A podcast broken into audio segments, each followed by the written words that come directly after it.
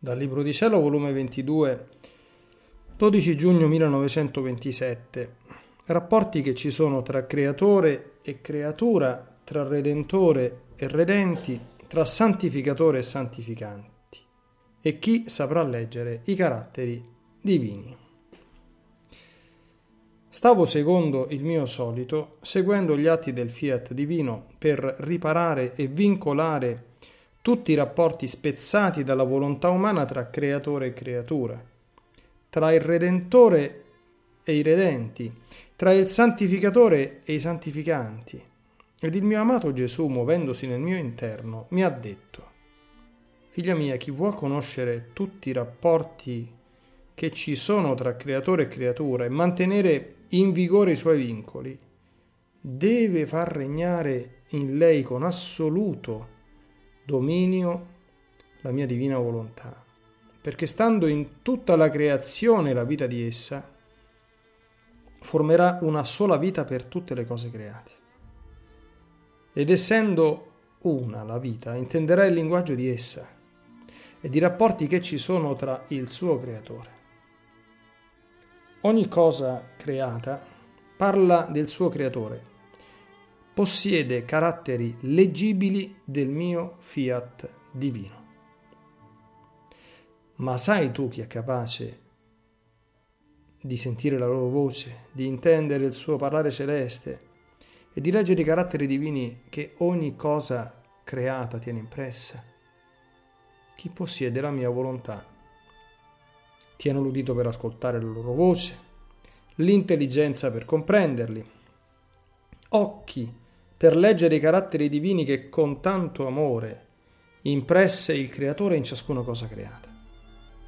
Invece per chi non fa regnare la mia volontà si trova nelle condizioni di chi è sordo e non ascolta, di chi è cretino e non comprende, di chi non ha studiato la varietà delle lingue e per quanto si dice non capisce nulla.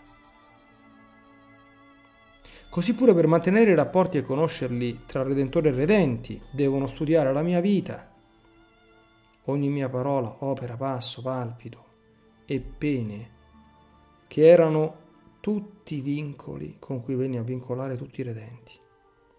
Ma chi resta vincolato?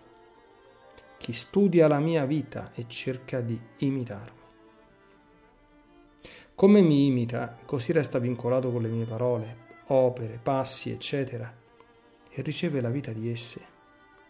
E terrà l'udito per ascoltare tutti i miei insegnamenti, mente per comprenderli, ed occhi per leggere tutti i caratteri impressi in me nel venire a redimere il genere umano. E se ciò la creatura non fa, i caratteri della redenzione saranno illeggibili per lei, sarà un linguaggio estraneo per essa ed i rapporti ed i vincoli della redenzione non avranno vigore.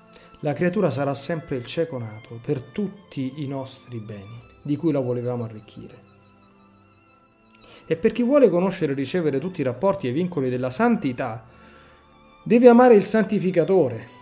E lo Spirito Santo mette in via le sue fiamme verso chi ama davvero e lo vincola coi rapporti della sua santità. Senza amore non c'è santità, perché i vincoli della santità sono già spezzati. Il mio Gesù ha fatto silenzio ed io sono rimasta tutta immersa nel Fiat Supremo. Ed il mio amato bene ha soggiunto. Figlia mia, chi vive nella mia volontà beve luce. E siccome la luce mentre la vede e gode una, la possono vedere e godere anche gli altri, così la mia volontà, dandosi come luce all'anima ed investendola tutta, biloca tutto l'interno di essa e fa luce a ciascun pensiero di creatura.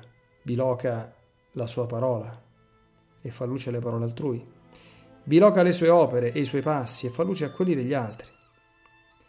La luce possiede la vera e perfetta bilocazione e mentre essa è una tiene virtù di bilocarsi per ciascuno che lo vuol godere e vedere. Non è uno il sole, ma quanti lo vedono e godono? Molto più il sole del mio volere che l'anima beve e si riempie tutta della sua luce. Tiene virtù che mentre è uno si biloca per ciascun atto, passo, parola, eccetera, e vi forma l'incanto della sua luce divina.